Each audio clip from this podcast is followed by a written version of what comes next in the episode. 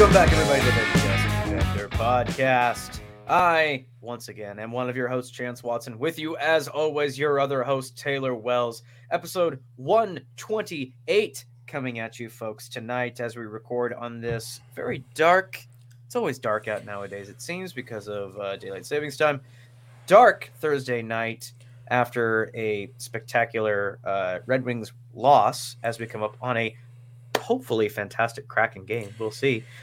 Yeah, better hope so. I did watch that Red Wings game, though. That was we'll get into that. That's a tough one. We'll get to that in a second. Chance Watson, Taylor Wells coming at you guys. And folks, now open for senior advisor positions. Oh, what's the pay on that? Get this. Very good. Very good. I bet it's good, but why? Yeah, it's actually really good. Yeah, being a senior advisor to somebody who should be doing their job. Right. What's the difference between a senior advisor and a junior advisor? Junior advisor is just there so that the NHL coach can turn to them and yell at them more. So like they coach can yell at the junior advisor. Right. Yeah. Senior. So like, all right, so the senior advisor goes to the coach. It's like, hey, you're not yelling at the players correctly, all right? You need to be kicking the garbage can this far, and you need to, like, get some spittle on them when you scream at them about how bad they're playing. And correct. Then the coach internalizes this, and then he goes and screams at the junior advisor? Is that what you're telling me? Yeah, so he basically – so then he turns to the junior advisor. He says, you're not yelling enough! You know, so then – so he's like practicing his yelling, and the junior advisor says, okay, and then takes that to the Pee-wee team that he coaches. Helps him fine-tune that yelling. Yeah, 100%. Yeah. All right. He's there to work lines with him, right? He's there to practice the script. I feel like Coach from Letterkenny, they should just hire him to do that. Yeah, 100%. It's fucking embarrassing. He is the senior advisor. He really is, though. Like, people should take some definitely hints from him. So Chance, tell me and the fine people what you're talking about here. Yes, so we are talking about the Ottawa Senators right now, folks. And the Ottawa Senators, as of this recording, I think they just dropped their game to Toronto tonight, correct? Yes, they did. Toronto. Okay, I think it was 4-3. Yeah, they're not doing so hot. I think they're rounding out the bottom of the Eastern Conference, or at least right down there with Columbus and Buffalo. And they're not doing so hot. And instead of fire the coach and start trading away pieces and, do things that would actually improve the team, they have now hired a coach for the coach. Yes. In technical terms, a senior advisor to the coaching staff in general. So this individual is basically supposed to go around and, I am assuming, help the coaching staff coach. He's a coach for the coaches. Yeah, 100%. So it's seems kind of redundant. Yes, that is. I think that is the definition of redundancy. Like, if you're good at coaching, you don't need a coach. Like you're there to. Let's be real here. Like a professional coach, they're going to go to these professional hockey players. Like individuals that have been fine-tuning and narrowing in on one thing their entire life. Sometimes in many cases, one thing of that one thing. Like they're not even all-around good players. Like one guy has just been getting really good at, clapping pucks home from the top of the circles, and that's all he can do. Yeah. Our buddy Grabner made a career of taking it into the shins and skating really fast in a straight direction for breakaway goals, and that's pretty much all he did. Look, I'm all for therapy, counselors, those kind of things, but that's all this guy is. He's just a glorified DJ Smith counselor, right? And it's basically just, yeah, it's crazy. So that when all this was coming out, they were kind of showing his record as the Ottawa Senators coach, DJ Smith. Mm-hmm. I believe he's under 500. Someone can correct me on that. So I believe he's under 500 in five years as the Ottawa coach. And they're bringing in, Jacques Martin? Jean-Jacques France JJ. JJ France JJ, yes. Yeah, from Letterkenny? Yes. Is he the pride of Quebec? Yeah, 100%. Just slaying. He's just getting after it at 71 years old. He's absolutely crushing. Yeah, so 71-year-old, you coach the Sens from 96 to 04, but they're basically, yeah, like you said, they're bringing him in to just oversee the coaching staff that hasn't been able to get it done. So I don't know what this looks like. He's clearly not on the bench, right? They're for sure not going to have him behind the bench, right? They couldn't do something like that. He's in the stands behind the bench. Oh God! Like he take that season ticket of like the seat behind the bench always. He's just like he just leans over. DJ Smith kind of like he like sends out some guys for the fucking power play and then looks back. No. Nah, no, and he pulls Kachuk off. He's like, yeah, that's not good. Yeah, Jacques spoke, dude. Feels like a Babcock move where we just fucking put on like the oldest veteran on the team. Dude, Jacques is actually checking DJ Smith's phone.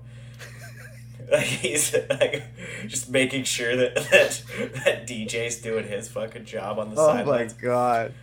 This is weird, right? Isn't this weird? Just very can strange. The guy. This is to me. Chance has energy of like, we love DJ Smith. DJ Smith invites us. DJ Smith sends us Christmas cards every year. We love the guy. He's such a good dude. He's a terrible coach, so we're gonna bring somebody else in because we love his Christmas yams. Yes, absolutely. It's bizarre. And I get that. It's probably that and a combination of. The Ottawa Senators especially after the passing of Melnyk and the firing of Pierre Dorian, they're yearning for stability. They're yearning for just like a 6-month window of not something horrible happening with the Ottawa Senators and making the fucking news.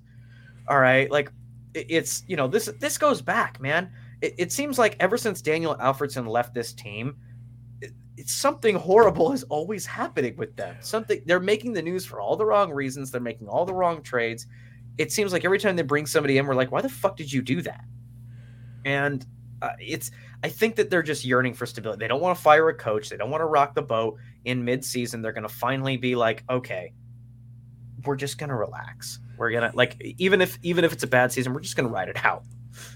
You know, who's really good at relaxing is Jacques Martin. The guy at 71 knows how to relax. He's been retired, dude. Right? So he's a professional relaxer. So it's just, to me, it's so bizarre. Like I like your point. I think trying not to shake things up too much in the middle of a season. I mean, shit, we're what, 20 something games through, right? 30 have teams at 30, but you know what? Maybe this is a legacy hire too. Like maybe like this guy served the organization for so long and he's 71 years old and he needs money for his retirement home that's coming up in 4 years. And they're leaning on him to, I don't know, they're helping the guy out. Maybe it could be that too.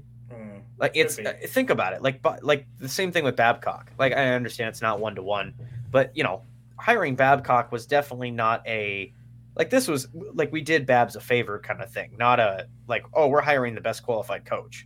Sure. Yeah, to me, it's so interesting, right? Like, and it's a different approach, right? This is a different approach than what we've seen, so it's different. Nobody likes different.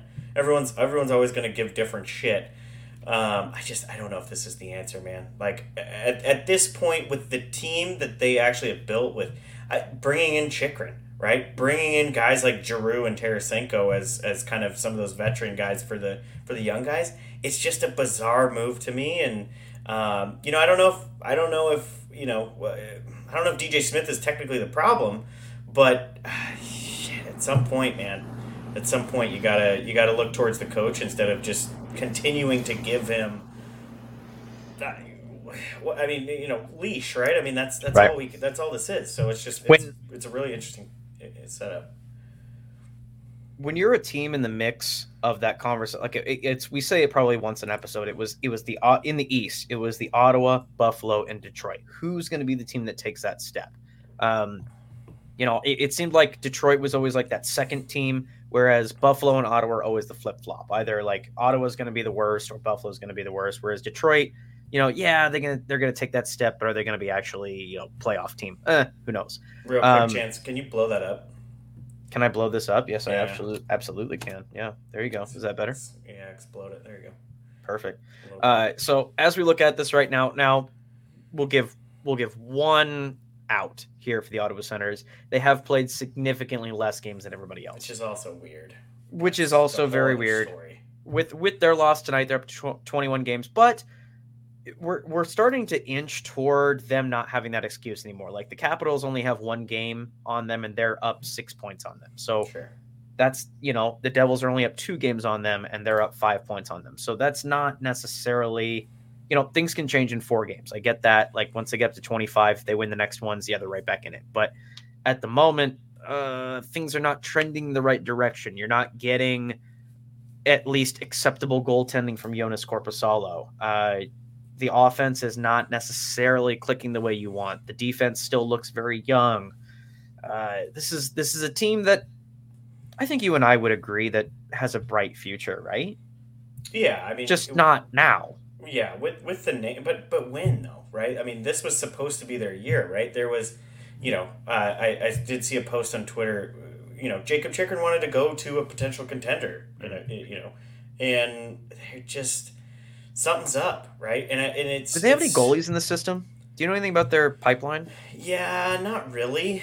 I mean, you know, there's a reason that they brought in Corposalo for this season, right? Even if he's a 3-year stopgap or whatever, they might have given him only 2 years, but even if that's his where he's gonna be there, right? Yeah, it's just not even promising for, you know, we haven't heard of anybody in the minors that's really just absolutely killing it, right? Forsberg was potentially someone who could, you know, maybe take that next step and be that stud, but they have a lot of problems, and it was really interesting talking with Bobby because, you know, just there was a ton of optimism around this team, right? There's a ton of optimism based on paper. What they have, right? I mean, they have, you know, Tim Stützle and Brady Kachuk are a lot of exciting names. Yeah, exactly. A lot of exciting names. Yeah. So, yeah, but even their offense isn't scoring it right now, and that's, you know, everybody goes through those slumps, but you can't start off decent, you know, and then be kind of shitty, and then get worse, and everyone go, oh well, they'll turn it back around. No, they're essentially. Without looking at Columbus, they're dead last in the fucking East right now, right? It's just something's going on there. So Columbus does have 7 games in hand, which is just fucking bonkers. But it's crazy. But I mean, but Ottawa still needs to win 7 games, right? Or right, you know, whatever. Right, it is, they still got to win those games. Yeah, yeah, yeah. But back to the coach, DJ Smith, right? Sorry, but he probably should. He should probably just be gone. Right, I don't know what they're trying to do, and maybe he still will be, right? Maybe towards the trade deadline, if this whole, you know, Jacques comes back and he's like, dude, DJ doesn't listen to me at all, right? And Jacques like, this isn't working.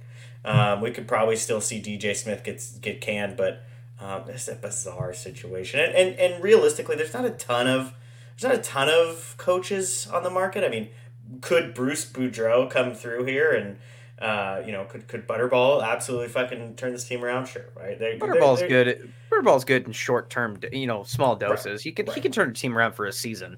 Right, but you're right. Like all those recycled coach names that we're used to hearing. Like they're getting older, man. Right. Like, you know, they're you know, how many years are we gonna get where we're still gonna say, you know? I was laughing the other day. Like somebody was saying, like, oh, Peter Laviolette's in the fucking Jack Adams conversation. I'm like, can we stop with this?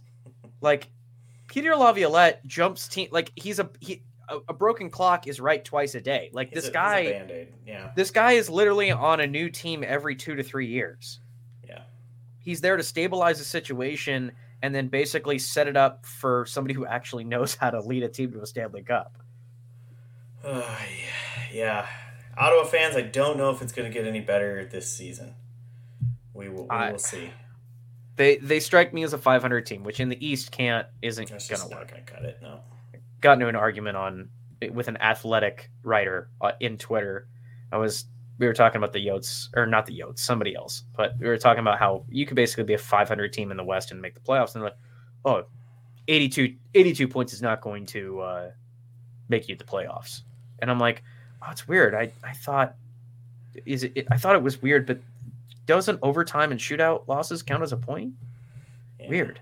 It's almost like a team, like if you, and I'm not saying it's a good thing, but. Well, we've seen teams with, 10, 11, 12 overtime losses, right? Look at technically 500, right? So look at our screen right now, the Tampa Bay Lightning are 12, 11 and 5. If you take those 5 points away, this is a 12 and 16 team that is below 500. Mm-hmm. Like they are not in a wild card spot. Right.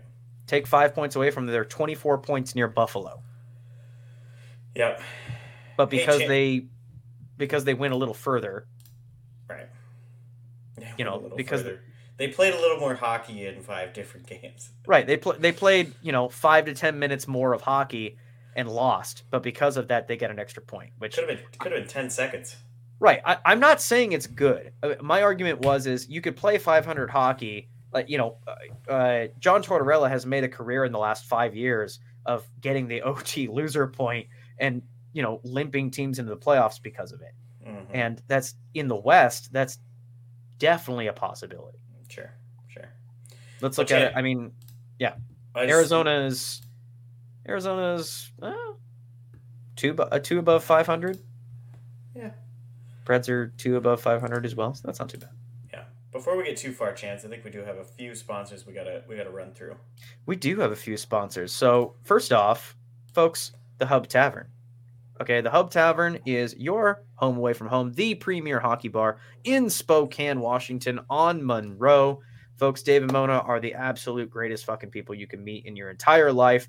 Go in there, have a beer, and just enjoy the Hub. It is one of those most relaxing places where you can go in, watch a hockey game, have a reasonably priced beverage. Nowadays, beer is going to cost you $6, $7, $8. Sure. Or if you go to a hockey game, $20. So. Sure. Yeah, that's so frustrating.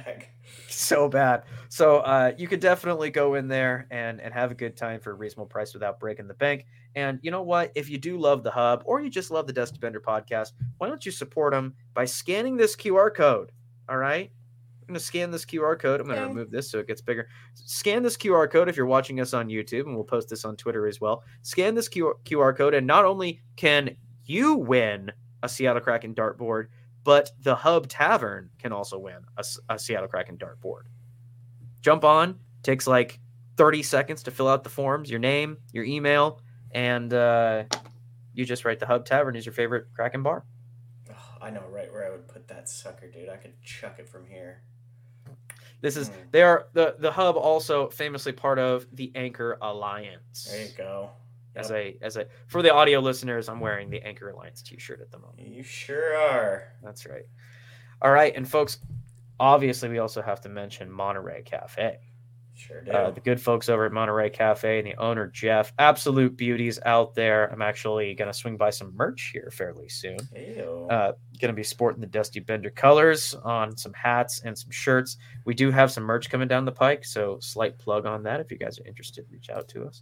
But Monterey Cafe, premier, awesome karaoke bar in downtown Spokane, and also some of the best pizza that you'll find, affordably priced. Specials throughout the week. Tuesdays, Twisted Tea Tuesdays. That's going to be Twisted Teas for $4.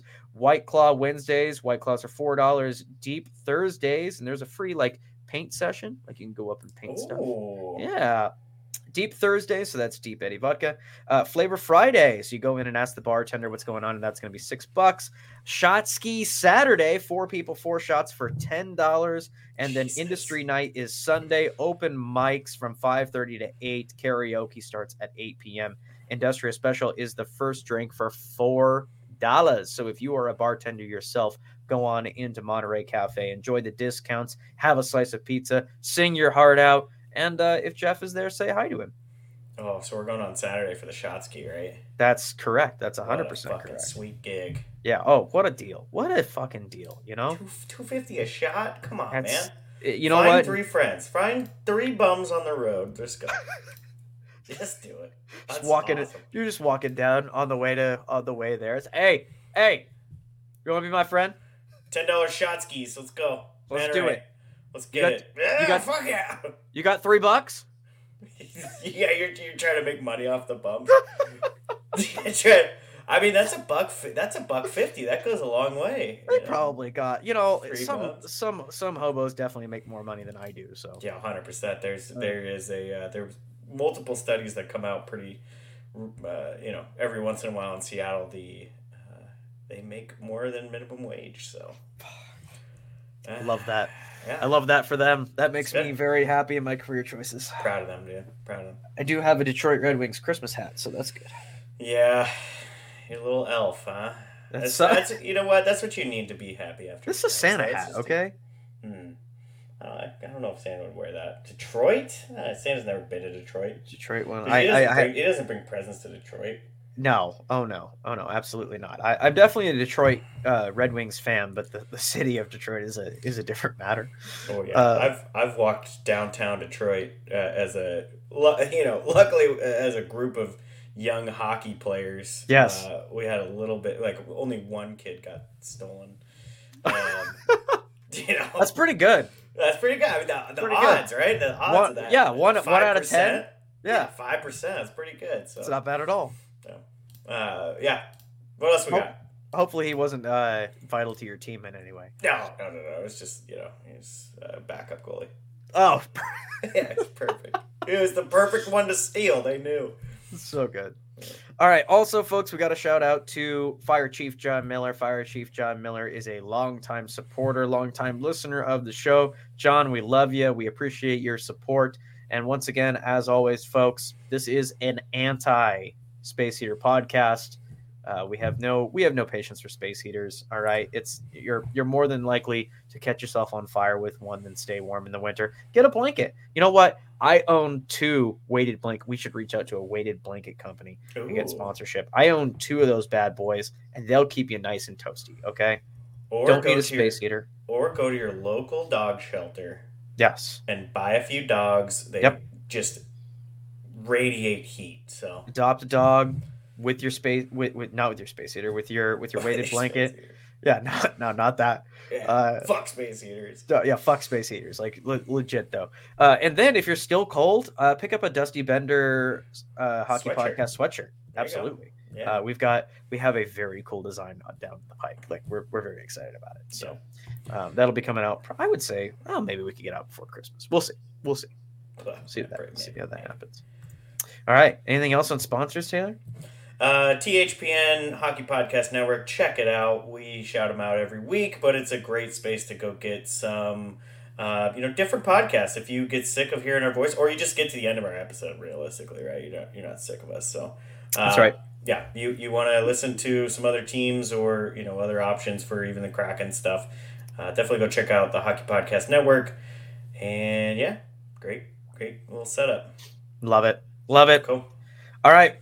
What's on the agenda today, Mr. Wells? Well, we already talked about the senior advisor, so we'll go ahead and jump to just a little bit of news. I think not a huge trade, but something we wanted to kind of bring up real quick just to fill folks in. Yep. The Columbus Blue Jackets have sent Eric Robinson to the Buffalo Sabres for a 2025 7th-round pick. I believe it's conditional as well. Everything's conditional now when it comes to picks. Yeah, so this is an interesting one. Buffalo's struggling a little bit. They do have some injuries there in Buffalo. I was watching a Buffalo game the other day, and they were bringing up some of them. Yeah, Tuck's down. They got a couple other guys and just struggling around. The interesting part of this is it came almost immediately after. I think it was the Carolina game where Cousins actually in an interview said that the team is way too soft. And they need a little more FU in their game. So it was a really interesting trade in order for Buffalo to go get a guy like Aaron Robinson, who isn't a prototypical Tom Wilson, Reeves, one of those guys, but definitely brings a little bit of nasty to his game, right? That's just the fourth line guy. So it'll be interesting to see what he can do in Buffalo because, even a young player like Cousins, who isn't really a big guy, he threw a couple punches at Crosby, not really a big bruiser guy himself. He's more known as a point guy, but even him saying we need a little more FU in our game, that's a big tell. And they went out and got someone that brings a little bit of FU.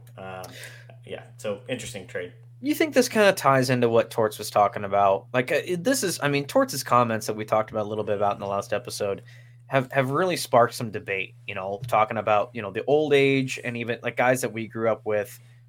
It's basically guys who have played the game versus, you know, media members who haven't played the game, who right. want to see like fighting and hitting completely taken out of the game.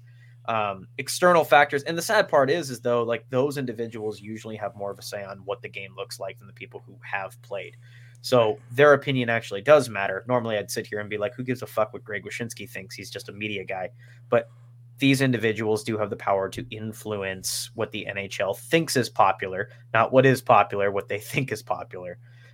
So I kind of reeling it back in, like, is because we sit here on one hand. You and I think, could argue that, yeah, that team is on paper. That's a lot of talented, speedy dudes that there's no denying that roster is talented. But yeah, when I look at it, I don't see a lot of grit. I don't see a lot of jam. I don't see a lot of banging in the boards and, you know, mucking it up kind of stuff. But in the same breath, like, you know, if Buffalo makes a trade for Ryan Reeves, we're going to sit here and go, what the fuck are you doing? Right. So I think we've come into a world where, you know, Torts is kind of right in the sense that we need players that can score, the Tom Wilsons of the world. Not to necessarily give Tom Wilson too much credit, but I mean, this was a guy that is known as a bruiser, known as a tough guy, can throw the hits, bang the bodies, and still put up, you know, 25 goals a year. Yeah. Whereas Ryan Reeves skates 4 minutes a night and will give up, you know, 2 goals a night if he's on the ice for too long. Well, and I think a good side of this, right? Like, I think the overall tough guy, right? Like, Ryan Reeves is still kind of valuable. I still find value in those kind of players in a fourth line, 4 minute role, like you're saying, right?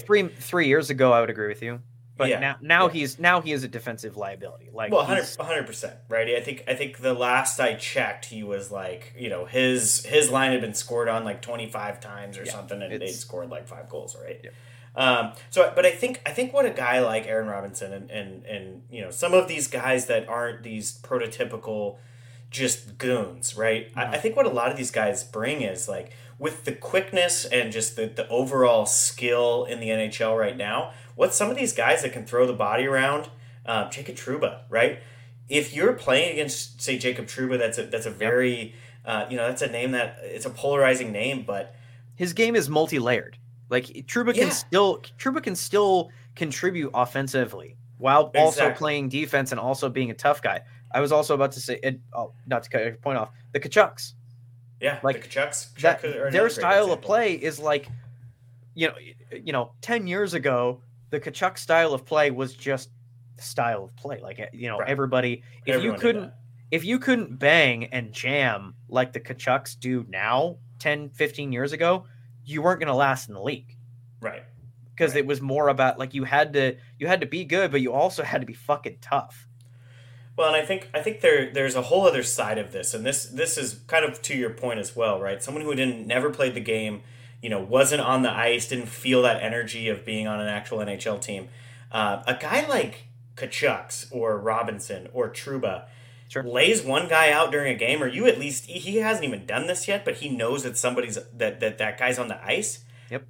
You're basically like the player that's going into the corner, knowing that Eric Robinson is the one that's forechecking him, is going to rush that breakout, right? Yep. There's a good chance that there's going to be a turnover, and I think that brings a lot of value to a team, not even from a fourth line level. I think there's, you know, value in that from a checking line role in third, or you know, even as a defensive role in the second. So, you know, is this going to turn the Buffalo Sabres season around?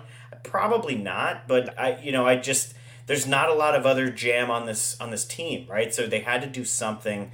There's a ton of, you know, maybe Connor Clifton, you know, is probably, and Okposo were probably their two tougher guys on this roster, and that's just not going to cut it, even in today's league. So Yeah, not a bad trade, and they really only gave up a 25th, 7th round pick, right? So which is nothing. Like nothing. That individual might make an AHL roster one day. Like no, I mean he's ECHL bound. Right. Yeah, we can go check out his games in Boise here fairly soon. So sure, there you go. That means nothing. So no, I definitely understand that. In terms of this trade, it's not the most influential thing to me on this trade was, is this just the start of Columbus starting to sell?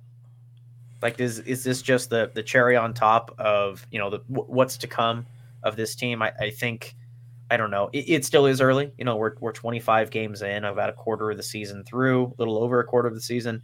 You know, if you're even the most optimistic team in hockey is trying to say like, oh, we're last place, but you know, the Blues won it that one year. But let's be real. Is Columbus going to get it together and make a massive comeback here to make the playoffs? Probably not. Now Elvis is on IR too, so there's just that doesn't help. Everything's working against them.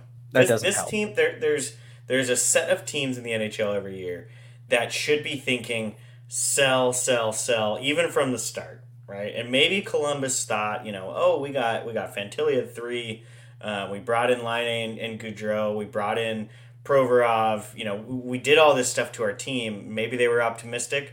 At this point, they need to be saying, okay, who's going to be here in 5 years when this team could potentially make a push? They're already there. And Yarmo's seat's got to be hot at bare minimum. I think he's probably gone at this point, dude. I would wonder if it might be a thing where they just let his contract run out. It's kind of like Kenny Holland. It's like kind of Kenny Holland up in Edmonton. Like right. This is his last year. They're not going to fire him because they respect him, but he's not getting re-signed. 100%. I could see that. And unfortunately for Columbus, it might be a situation where I'm not saying blow it up. Blow it up implies you get rid of everybody, which there are some great young – we've talked about it before. There's some great young pieces on this team that just kind of need some veteran presence, veteran leadership. What do they say in Season 2? Veteran presence. Veteran presence. Yeah, Shoresy Season 2, rather. This team, but you're not going to get that veteran presence from – you're definitely not going to get it from Line A. You should be getting it from Johnny Gaudreau, but it kind of seems like Johnny Gaudreau is like on lithium and just kind of going through his life. Mm-hmm. Yeah, he doesn't look excited. He doesn't look like he's happy to be there. Kind of looks like he's just shown up to the rink and collecting a paycheck, unfortunately. Would you be, though? I mean, okay, so the other point I wanted to make with Columbus. He's supposed to be the spark. They brought him in to try to keep this from happening. 100%. Laine is getting 14 minutes a night, right? Kent Johnson was in the AHL until very recently. Yeah. Adam Fantilli is only getting 13, 14 minutes a night. Yep. David Jiricek on the back end. That's just a lot of talent that Goudreau is not seeing because of the coaching staff. And maybe it's even goes higher. Maybe it goes into the front office and stuff, trying to hold these kids back a little bit. What the fuck? Why are we doing that? Yeah. I should be seeing Fantilli with Goudreau. I should be seeing fucking Kent Johnson and Patrick Laine, right? Like, it's just, why not? Like, at this point in the season, I like this Voronkov kid too. Yeah, got a little bit of jam with him, right? Yeah, There's just it's crazy. It's crazy, and I just and yes, right? They weren't prepared for Babcock to get canned before the season even started. Like I understand that, but you like at some point that Jarmo has to have that conversation with the coach and say, look, start playing some of these guys because it is an absolute sin to see Adam Fantilli and Kent Johnson on a third line. That's a fucking joke to me, dude. Especially when they're playing better than most. I mean, you're still hoping. You know, you're hoping Johnny Gaudreau pulls it together. You're hoping Line A comes advertised. But fuck, man, I'm sitting here thinking of like, all right, if you're caring about the future, like if we're just building the Columbus Blue Jackets right now, like. I can get a pretty penny right now for Johnny. Even though he's not playing well, I can get a pretty penny for Johnny Gaudreau. I don't know if he's got a no trade clause, but I could get some good money for him. Laine, Oh, Line A is going to be like a Pierre-Luc Dubois situation where like you're going to have to ask Line A where he wants to go, because if you trade him somewhere where he doesn't, he's going to have no value because he's going to do what he's currently doing. He's not. If I have anything to do with the Columbus Blue Jackets, Patrick Line A's not going anywhere. He's 25. Really? He's 25 years old. He is. To me, he's a Matt Duchene. He's poison in the locker room. Yeah, I don't think so. Guy's not a leader. Guy doesn't want to fucking play. He does not need to be. But that's the role that they put him in. Right. So that's he's supposed to be a leader on this team. Right. So that's a coaching issue. Right. If you're asking Patrick Laine to be a leader on this team, when you have a Boone Jenner, when you got a Johnny Gaudreau, when you have a Zach Werenski, Patrick Laine is not a fucking leader. We all know that. No, for BoJack Horseman, he is a Phil Kessel type, right? He is literally just the goal scorer. That's what he's there for. Use him to what he's supposed to be doing. Giving him 14 minutes. He's playing fucking Fortnite on his Switch in the locker room stuff. He can do whatever the fuck he wants. He can get hot. He can get so fucking hot at any time. You just keep that guy happy. He can play Fortnite on the fucking bench in between shifts if he's going to go out the next fucking shift and go score me a goal like I know he can do. Right? They're mismanaging the entire team. That coach is mismanaging the whole team. But the only leader on this team right now, and to his credit, Boone Jenner. I know you don't. You wouldn't do it because he is truly the only leader on this team right now. But man, Boone Jenner's value is at an all-time fucking high. Like I agree. I agree. The last 2 years, he's been pretty decent, dude. It could be like a Foligno situation where you could get a king's ransom for this dude and to play third line somewhere else. No, but that's what I'm saying. It'd be the deadline and we could use a Foligno, Rick Nash, Boone Jenner type to round out our third line. And they would pay a king's ransom for this guy to go play third line minutes on a cup contender. If that's what they want to do, and it means that Adam Fantilli can move into that first line role, and I can have Ken Johnson up there. Are you trying to say that the Boston Bruins would not pay a first plus assets for Boone Jenner at the deadline? They will. They would. I don't know if you get it. Well, fuck. I mean, Tampa Bay fucked this whole conversation up by throwing an entire draft class. At Tanner's, at fucking Geno. Yeah. That's an outlier. But even Toronto, if the conversation comes up around the deadline, they need defense help right now. That's another issue. Yeah. But even if they came around, say they needed a center, if Columbus is second to last, why not? Let's throw our 2029 first round. Sneaky West Coast team for a Boone Jenner, Vancouver Canucks, baby. They also need defensive help, but I don't disagree with you. They could use it. They could use a Boone Jenner should be a defensively third line center, right? Yeah. With a little bit of offense. That's what he should be, and that's what Vancouver needs. Yeah. No, if I'm the GM and I'm looking to completely rebuild this team, Line A, well, okay, you're right. Line A can stay for the point that I'll take that back. But Boone Jenner and Johnny Gaudreau, I'm selling for a king's ransom at the deadline and building up my fucking war chest and making Adam Fantilli my first line center, flanked by Patrick Line A. 100%. Johnny Gaudreau gets hot, sell him. He probably has a no trade. We're just talking about absolutely. Asses, pretty much the only person from the old guard that I'm keeping is Zach Werenski. Fuck yeah, dude. Why not? He's a stud. But Yurichek should be getting more time. The kid is great, 2-way D. It's just mismanaging all over that entire organization. Dude, Texie is good. Fantilli's good. Kent Johnson's good. Bremstrom is good. Chinnikov is good. Voronkov has got fucking jam. Marchenko's fucking great. Yeah. It's crazy. I don't know what he's doing there. There's some good talent on this roster. Tanking on purpose. Maybe the IR here is quite significant. That is pretty nasty. Yeah, there's something that needs to be said about that. That and Chet Greaves. Holy fuck. Don't get on Jets. Dude, Jet Greaves. Oh my God. What a name. Stud, dude. Jet is an absolute stud. Let's get Jet on the show, bro. What is Jet's stats right now? Jet Greaves. What does he do? Is he with the Lake Erie Monsters? He's got to be. No, I think he zams the ice for Columbus. I think he's technically like the cannon guy there. Jet Greaves. So for those who don't see our YouTube channel, Jet Greaves is currently the backup. He'd be the third string under normal circumstances, but he's the backup goalie behind Spencer Martin, who I actually did watch in a game, and he played okay. Yeah, he played for Vancouver for a little bit. He's not terrible. Okay. He played for Vancouver last year. Jet Greaves is 22 years old and has been playing with the Cleveland Monsters. Born in 2001. That makes me want to vomit. Yuck, dude. Fucking young buck. Oh, damn. He probably doesn't even have a 401k, dude. No, probably not. Yeah. At 22 years old, born in Cambridge, Ontario, playing with the Cleveland Monsters. All right, well...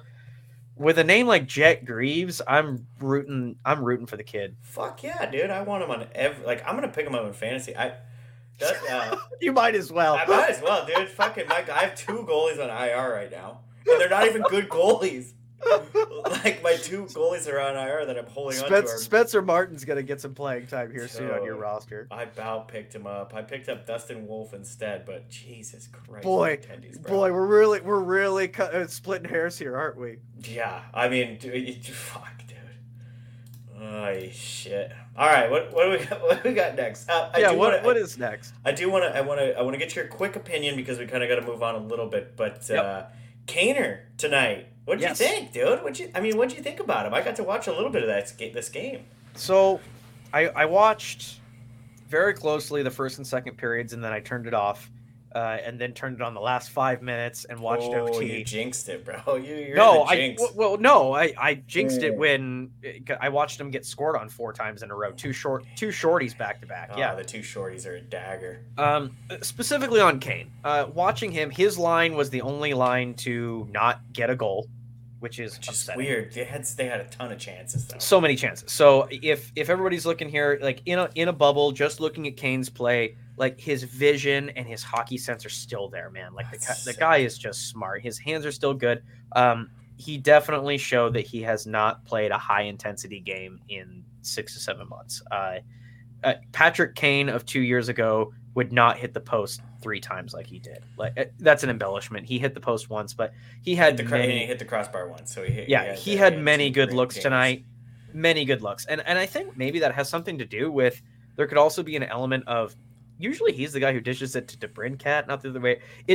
I did notice that. It felt like everybody was trying once it felt like it was 4 rip, 3 rip, it felt like everybody was trying very hard to get Kane that goal. Just get Kane the puck. Yeah. Right. Get Kane the puck.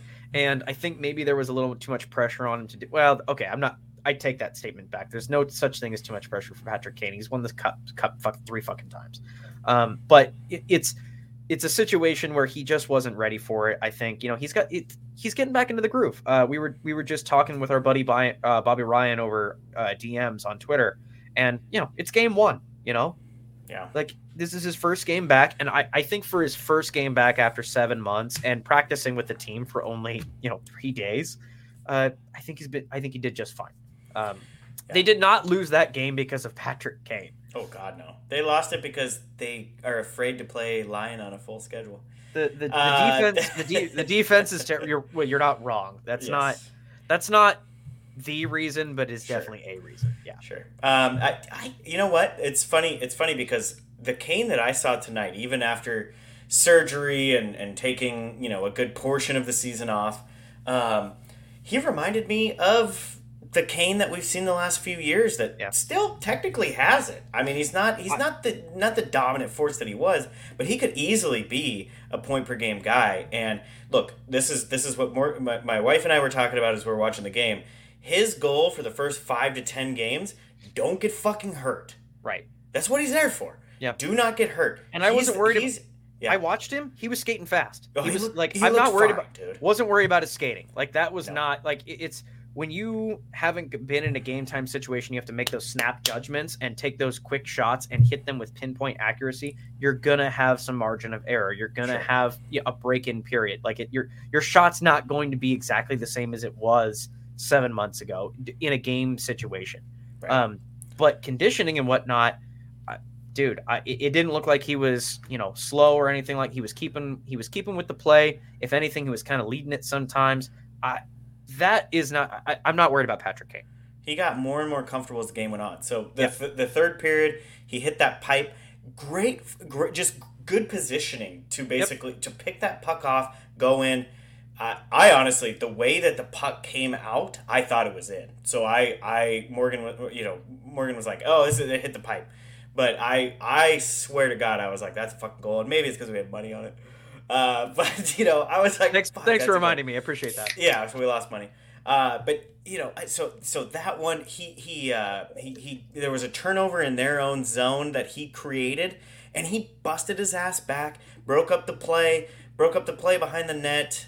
Just that's the kind of stuff you want to see in his first game back. Just being able to battle, having that next speed, right? Having that energy to get to that next level and basically say, hey, look, I'm just chopping some of the rust off of this fucking pipe, dude, right? Like, it's just, that's all he was doing this game, and he had a bunch of chances. So I would not be surprised, especially with this team, the way that they kind of spread out those lines and stuff a little bit and mess with the power play. I would not be surprised if this guy's going to put up a fucking point per game, and it's just going to elevate. It's just going to elevate the Red Wings, dude. Casual fans and critics of the Red Wings who have been they've been waiting 15 years to finally lay into the Red Wings, because the Red Wings were a fun punching bag for, our entire childhood, because they were so good. I mean, their success makes them, anytime that your team is good for an extended period of time. Like I sit here and laugh at, like, there are people who genuinely hate you hate the LA Kings. Sure. And it just, to me, it's like, I don't know. I just kind of nothing the Kings, which is why they're kind of on our list tonight of, talking about them. But in any case, I'm not worried about Kane. I think that he looked comfortable, he looked fine. They did not lose that game because of Patrick Kane. We'll put it that way. God, no. That team has issues that, going before Patrick Kane, they have issues with holding a lead, and the defense is, I mean, it's not good. And then it's on top spotty. Of that, we've talked about the defense. Yeah, so that's a little spotty. It's not good. And Ville Husso is an adequate goalie, but not a good goalie. And that's an issue. Hopefully Alex, I think they're just paranoid that if they give Alex Lyon too much room, he's going to fuck it up, but sure. I don't know. Or he's going to want a contract. Right. The answer is not James Reimer. So, oh God, no. The other one that cracked me up, there's about 14 seconds left in the game. It's the last thing I'll say on it. There's about 14 seconds left in the game. Larkin got into it with a fucking no-name D on the Sharks. The D on the Sharks got close to his head, right? Like, he got his stick a little close to his head, and Larkin threw his head back like it was a professional diving competition, and I fucking died laughing, dude. I was like, what the fuck, dude? Larkin, I know what you're doing, but that's terrible. Larkin's got a fucking, I mean, going back to the Jamie Benn shit, why I will never like Jamie Benn. I don't give a flying fuck. If he if he helps blind homeless orphans, like, I still don't care. Like, I genuinely don't like just to make you feel better. He doesn't. I don't. Well, I mean, I don't really know. I don't think he does. No, he doesn't do that. Okay, he doesn't do that. Yeah, we know that. In fact, I think he throws rocks at them. Yeah, I've seen him outside of the. He goes to the blind orphanage and throws rocks at them. That's true. Google it. It still can't hit him. Yeah, he's a terrible throw. He throws like a girl. Yeah. He throws left-handed. Yeah. So I don't like him, but Larkin has a history of neck injuries and that kind of shit. So maybe he was being maybe he was trying to sell it, maybe he was being overcautious and paranoid. I don't know. I've gotten to that point kind of where I will do his best. I'm trying to give him the benefit of the doubt. It's more likely that he tried to sell it, but like for me, like I've separated the shoulder 3 times now.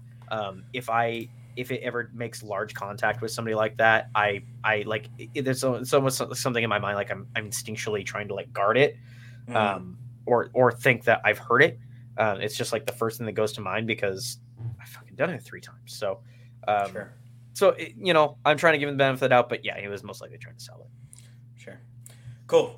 Chance, let's jump into a little bit of sponsor information here, and then we'll continue. Tell me a little bit about DraftKings. DraftKings Sportsbook. Bet the action on the ice with DraftKings Sportsbook. As we brought up last time, they have some great odds. There's a lot of good games that are going on right now. Go ahead this weekend. You get a little bored. You get a little drunk with your buddies. Getting close to the holiday season. You feel like you're just rolling in the dough. Go ahead and download the DraftKings Sportsbook app. Check out some of those lines. Chance and I threw a little bit of money down tonight on Kaner getting a point, and unfortunately he disappointed us a little bit. He did not get 4 shots on goals, though, so we would have lost either way. Sure. But definitely go check out DraftKings Sportsbook for some of those good betting odds. Download the app now and use code THPN, as in the Hockey Podcast Network. New customers can get $150 instantly in bonus bets for betting just $5 on hockey. That's code THPN, only on DraftKings Sportsbook, an official sports betting partner of the NHL. The crown is yours. Bonus bets expire 168 hours after issuance. If you have a gambling problem, call 1-800-GAMBLER. Visit www.1800gambler.net. In New York, call 877-8-HOPENY or text HOPENY 467-369. In Connecticut, help is available for problem gambling. Call 888-789-7777 or visit ccpg.org. Please play responsibly on behalf of Boot Hill Casino and Resort. 21 plus, age varies by jurisdiction, void in Ontario. Bonus bets expire 168 hours after issuance. See dkng.com/hockey for eligibility and deposit restrictions, terms, and responsible gaming resources. NHL and the NHL Shield are registered trademarks of the NHL Hockey League. Copyright NHL 2023, all rights reserved. Nice. We did. We lost a little money today, didn't we? Yeah, absolutely. That was pretty good. Yeah. Well, Devils up one, 0 after one. Who was it? It was fucking Andre Palat. Palat, huh? Mm-hmm. Second line. And Akira has saved 10 shots. Okay. That's not bad from the Kraken. This is way off topic, but this week I'm playing in my other fantasy league. So we're in one together, you and me against each other in one, and then I got another league I play with some buddies from back home. In that league, in my home league, the guy that I'm playing has a very similar team to my team in our league that we play against each other in the whole league. So it's just a lose-lose, dude. Barzal had 2 goals and an assist tonight, and I was like, fuck yeah, but fuck you, right? It's terrible. And he's got Jack Hughes. He's got a bunch of guys that I have. So yeah, it's a lose-lose situation there for fantasy this week. So we'll see what happens. Fantasies, we can say that to the end, but man, the Dusty Bender team will never lose again. It's honestly, it's a cheat code. Did we cheat? We must have. We knew exactly how a 20-team league was going to work, even though we've never been in one before. It's crazy. And we are currently losing right now. But I was very impressed with our drafting strategy because you and I do differ on a lot of things, especially when it comes to fantasy. And we had this plan. It was like, okay, Chance picked this one. Now it's kind of Taylor's turn, unless Chance has a really good guy at this spot that he wants to pick. We ran it by. Crushed it, dude. It was fucking crush show. Yeah, we got a solid squad. Tonight not so good, but normally it's pretty good. God, what a pickup on Cam York, man! 1 goal, 1 assist. Yeah, buddy. Well, he hadn't done anything in 2 games, so I was getting a little nervous for my pickup. But let's jump into we kind of got a little off topic, but we were talking about the Kraken game tonight. So there's a couple guys in the lineup tonight that we wanted to talk about with the Kraken. Chance, are you which one of these guys are you more excited about? Are you excited about the young D coming up from Coachella, or are you excited to have the big dog himself back in the lineup? I mean, raw potential, I'm more excited about Riker Evans coming into the lineup, but with Hackstall, I feel like what's that insufferable New Jersey account, the Brat Pack or something like that. Yeah. It's that, like, people hate that account so much. But they have this like scale of like fire Lindy, extend Ruffy, Lindy. Like, and it just it's a funny thing. Like, it goes back and forth like all the time. I'm not necessarily that extreme, but right now I'm really not liking what Hackstall's doing with this team.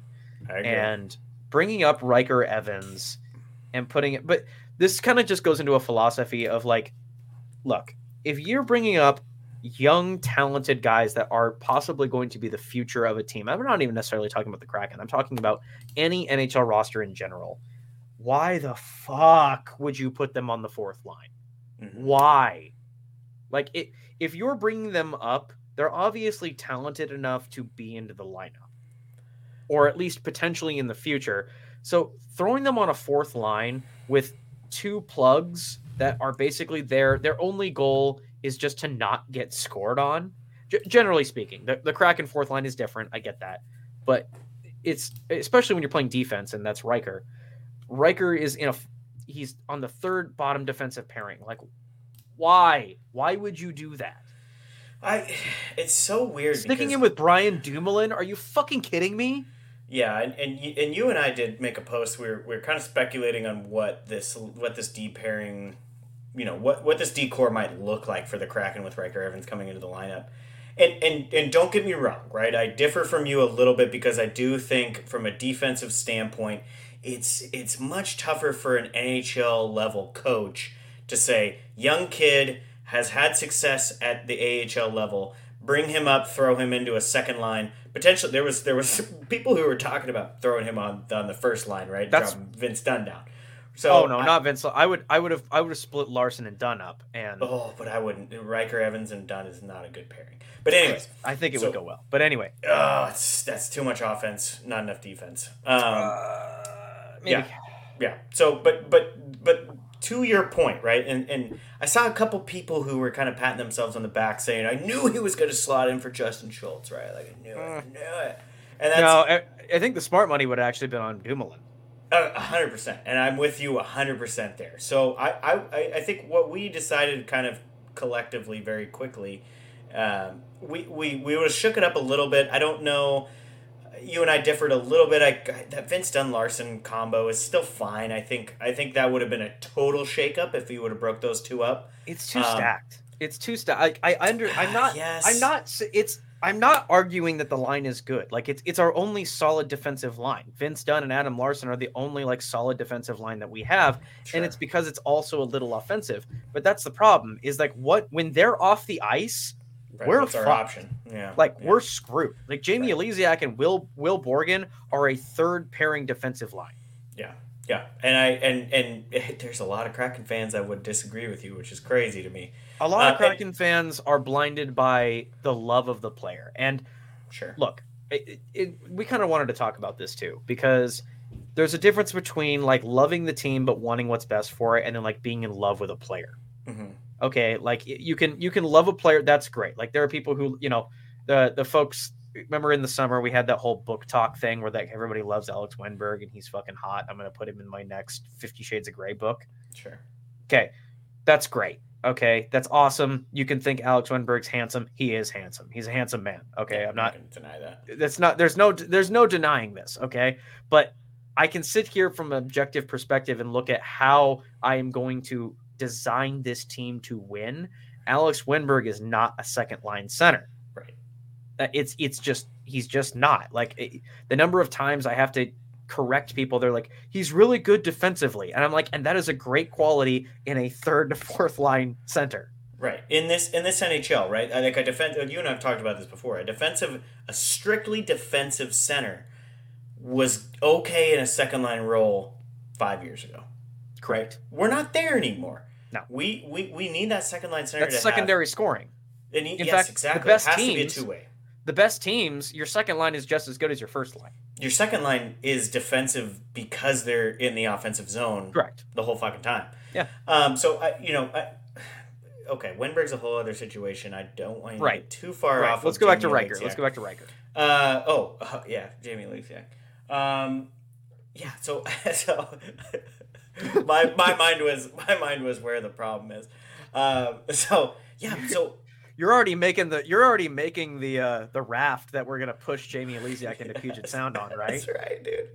It's gonna be like a live Viking funeral. Yeah, like... I have a ton of shit in my garage that I need to just sell, and I'm gonna just mash it all together. And bungee cords, just fucking lash it all together. Fucking wrap it around. I got like 6 spools of string. I'm just gonna fucking get it, and he's gonna be. He's not even gonna fit on it because he's what, like 6'5" or something. He's not even gonna fit all the way. His feet are gonna be off the edges, but he's gone. This is like a Jack Titanic situation with the door. 100%. I'm pushing him off the front of the fucking boat. But yes. So that second line. So there was people that were bringing up data and stuff like that. And look, I love data. Data is what I do every fucking day of my life. But I know hockey, nerd. Right? So I'm a nerd. But like I know hockey at the same time. And watching these two at the beginning of the season, they actually were a pretty decent D pair. Recently, garbage. Literally, like this last game. That was going to happen. It wasn't going to work on an 82-game season. Yes, it was never going to last 82 games with those two guys. So that's the second pairing is who I wanted to break up. Dumoulin should have been out. There's absolutely no excuse that Dumoulin is still in this. He's a terrible defender. We're trading seats on the Titanic here, though. Like I mean, once you get past the first line, there's just not there's Riker Evans is good. He's hopeful, but other than that. Will Borgen is a third-line D guy. Leciak's a third-line D guy. Dumoulin's a third-line, borderline AHL guy. Right. Megna's down on an AHL fucking... He's been loaned to Coachella for 14 days. Horrible trade, by the way. Yeah.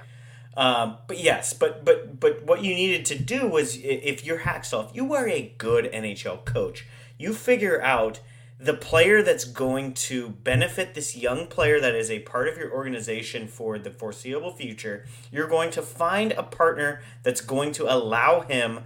He's not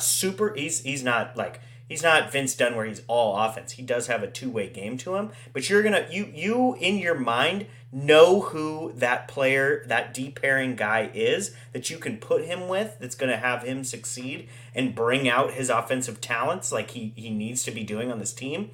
And Brian Dumoulin is not the one to do that, right? And is it Jamie Leciak? Is it Will Borgen? I don't know, but those two. Based on the way that they've played at the beginning of the season and splitting them up could bring out better play out of them. One of those guys is who you needed to put him with, and it's a coaching mishap to put him with Brian Dumoulin tonight. I think it's a joke. You're tying a ball and chain to him. Like I remember. It reminds me of like the early years of Cider. God, we're getting old. Like Cider's first and second year, where he's got a ball and chain on his fucking leg. Like you're stuck with a guy that's just absolutely bad, like downright bad. And I don't know what else to do or what else to say about it. Like it's just a coaching issue that I don't know what else to do. I don't know what else to do. That's the sad part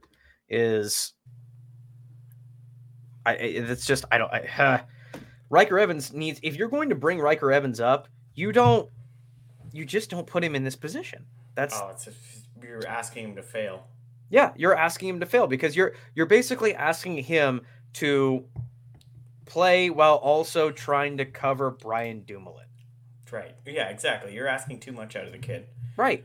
You put these young kids in a position to succeed, not fail. And to me, like when you bring up young prospective kids, you don't bury them on the fourth line. Like we were talking about it before when, Wright came up, last year and this year, like putting Wright on the fourth line is just fucking dumb. Like, why would you do that? Right. It doesn't make any sense. Stash him on a third line or a second line and give him some minutes, rotate him in. But this situation is just not, I don't understand it. It's a coaching mishap, but we could probably do an entire podcast on the coaching mishaps that have been happening. Honestly, I mean, we've been critical of Hackstall since you know, midway through season one. Right. So like, what do we expect? We're critical of Hackstall, and now it's time to be critical of Big Dick Francis. Okay. Yes. Yeah. Because let me tee you up for this. So rumor comes out last night from one of our favorite beat reporters on the Kraken, Bennett, I believe.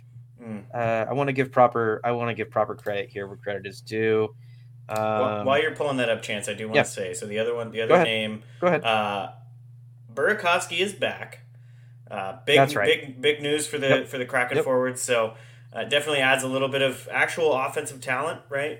He's besides Bjorkstrand, Beniers and some of these guys, right? He's probably one of our most offensive talented players potentially. So good to see him back. It'll, same thing with the Kane situation. Going to take a couple games, get him the rust off, and then we'll see where he's at because he actually didn't start the season this so well. So I wouldn't see where he's at. I wouldn't see 100% Berkey until after the new year.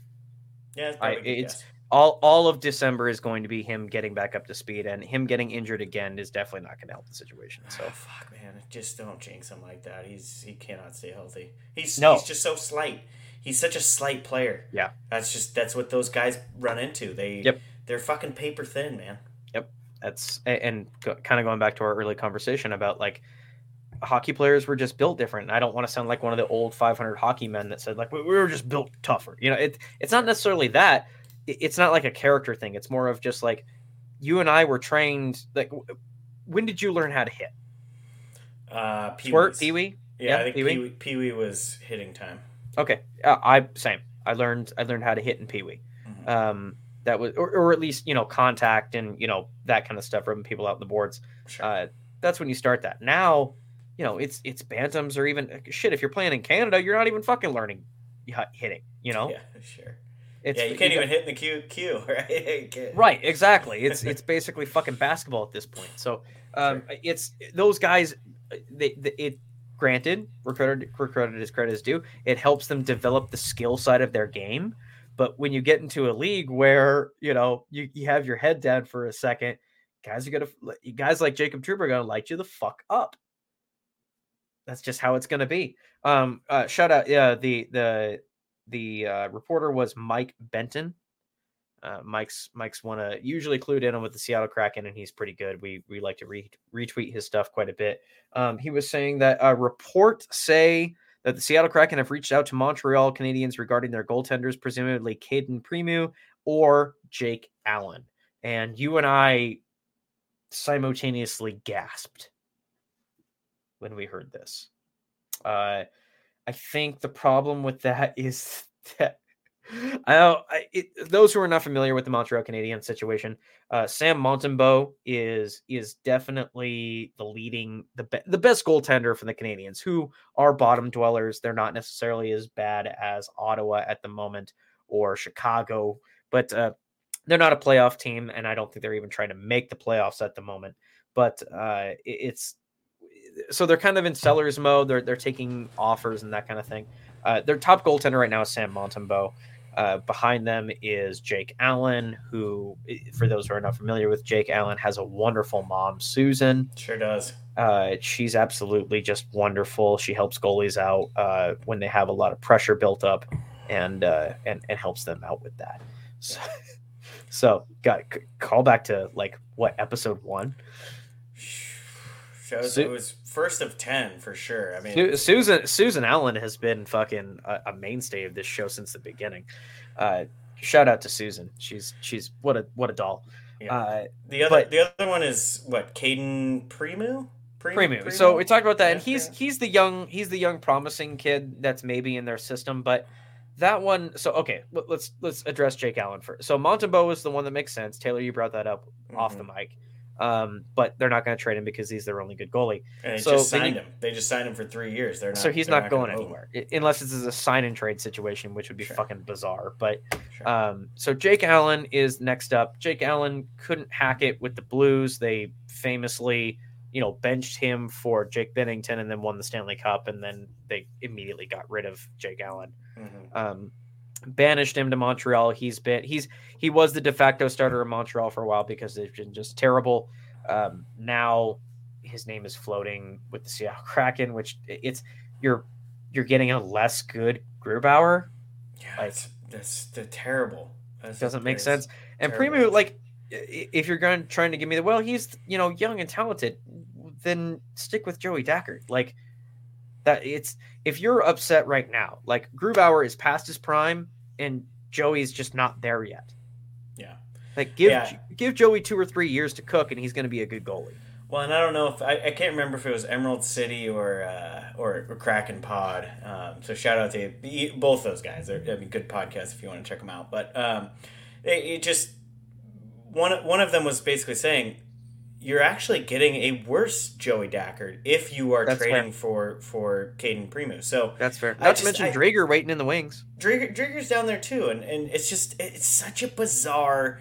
And I think you're the one that brought it up offline, right? Like.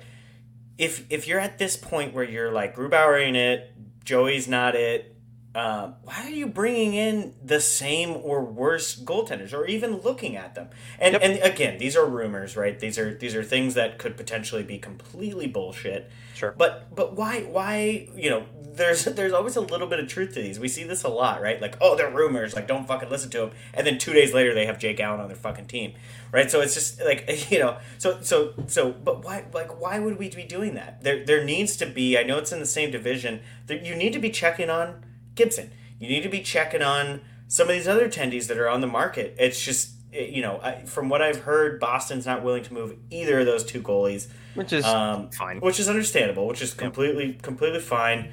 Unfortunately, you made this bed, right? You made this bed with Grubauer and Dacquert. Your team is okay. It's subpar. And maybe that's why Primeau is even in the consideration is like the Kraken are thinking, fuck it, like this, maybe he does become our future goaltender.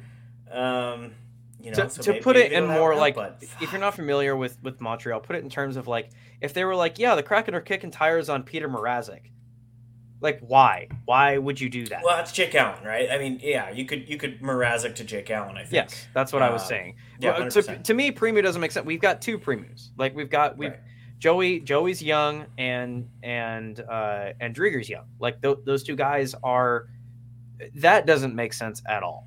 Because in any case, like I would assume that you're trading a goalie for a goalie. Like you can't bring in a goalie and not get rid of one. What would you do? Send Joey back down to the AHL? That would be a huge fucking detriment to his development and this team. Yeah, they just that's not as much as and you and I have talked about it in previous podcasts this season.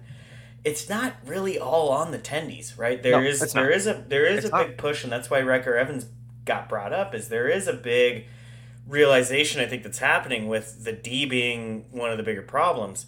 So that's where you should be. Why are you trading out goaltenders? You're essentially saying, I'll give you, to put it in a Pokemon standpoint, right? Like I'll trade you my Blastoise for fucking Venusaur, right? Like we're literally trading the same fucking thing, right? It's problem child for problem child, hoping that a new change of scenery does it, and that's just not. It's Jake Allen is not. Stop trying to make Jake Allen work. It's not. It's just not going to work. It's like when the Devils finally moved on from Mackenzie Blackwood after giving him chance after chance after chance. And, he went to San Jose because San Jose's trying to be – they got Mackenzie Blackwood because they're trying to be bad. Right.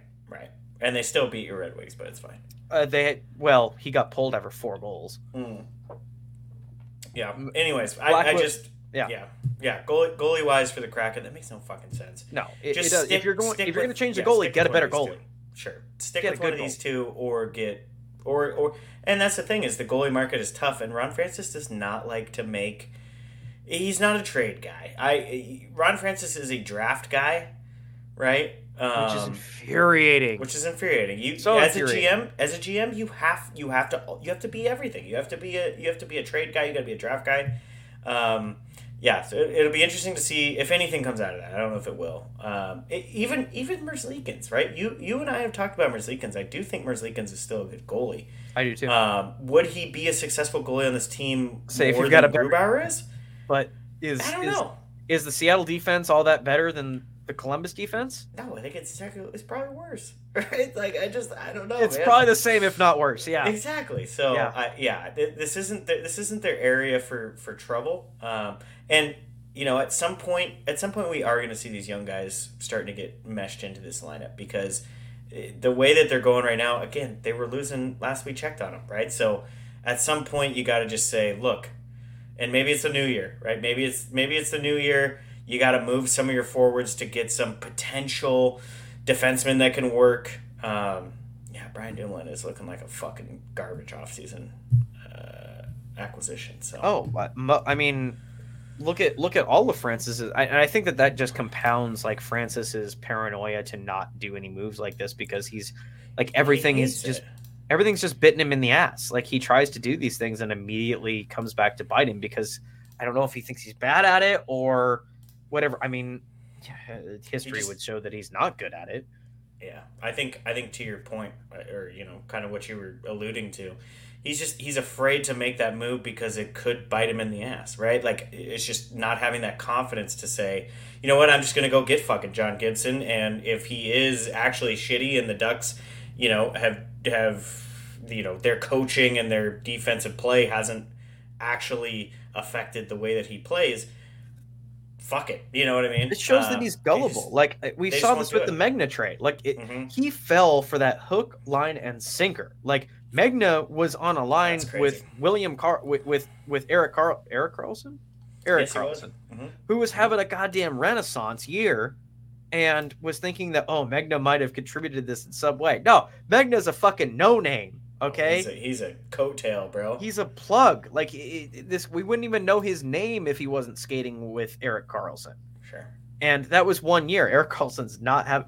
What is the stat right now for the Pens? They're like 0-for-31 on the power play or something. Yeah, but none of that. Not all of that is him. But no. So, but Carlson's still having a decent year. It's not a world beating year like he did on San Jose, which is so fucking weird. But yeah.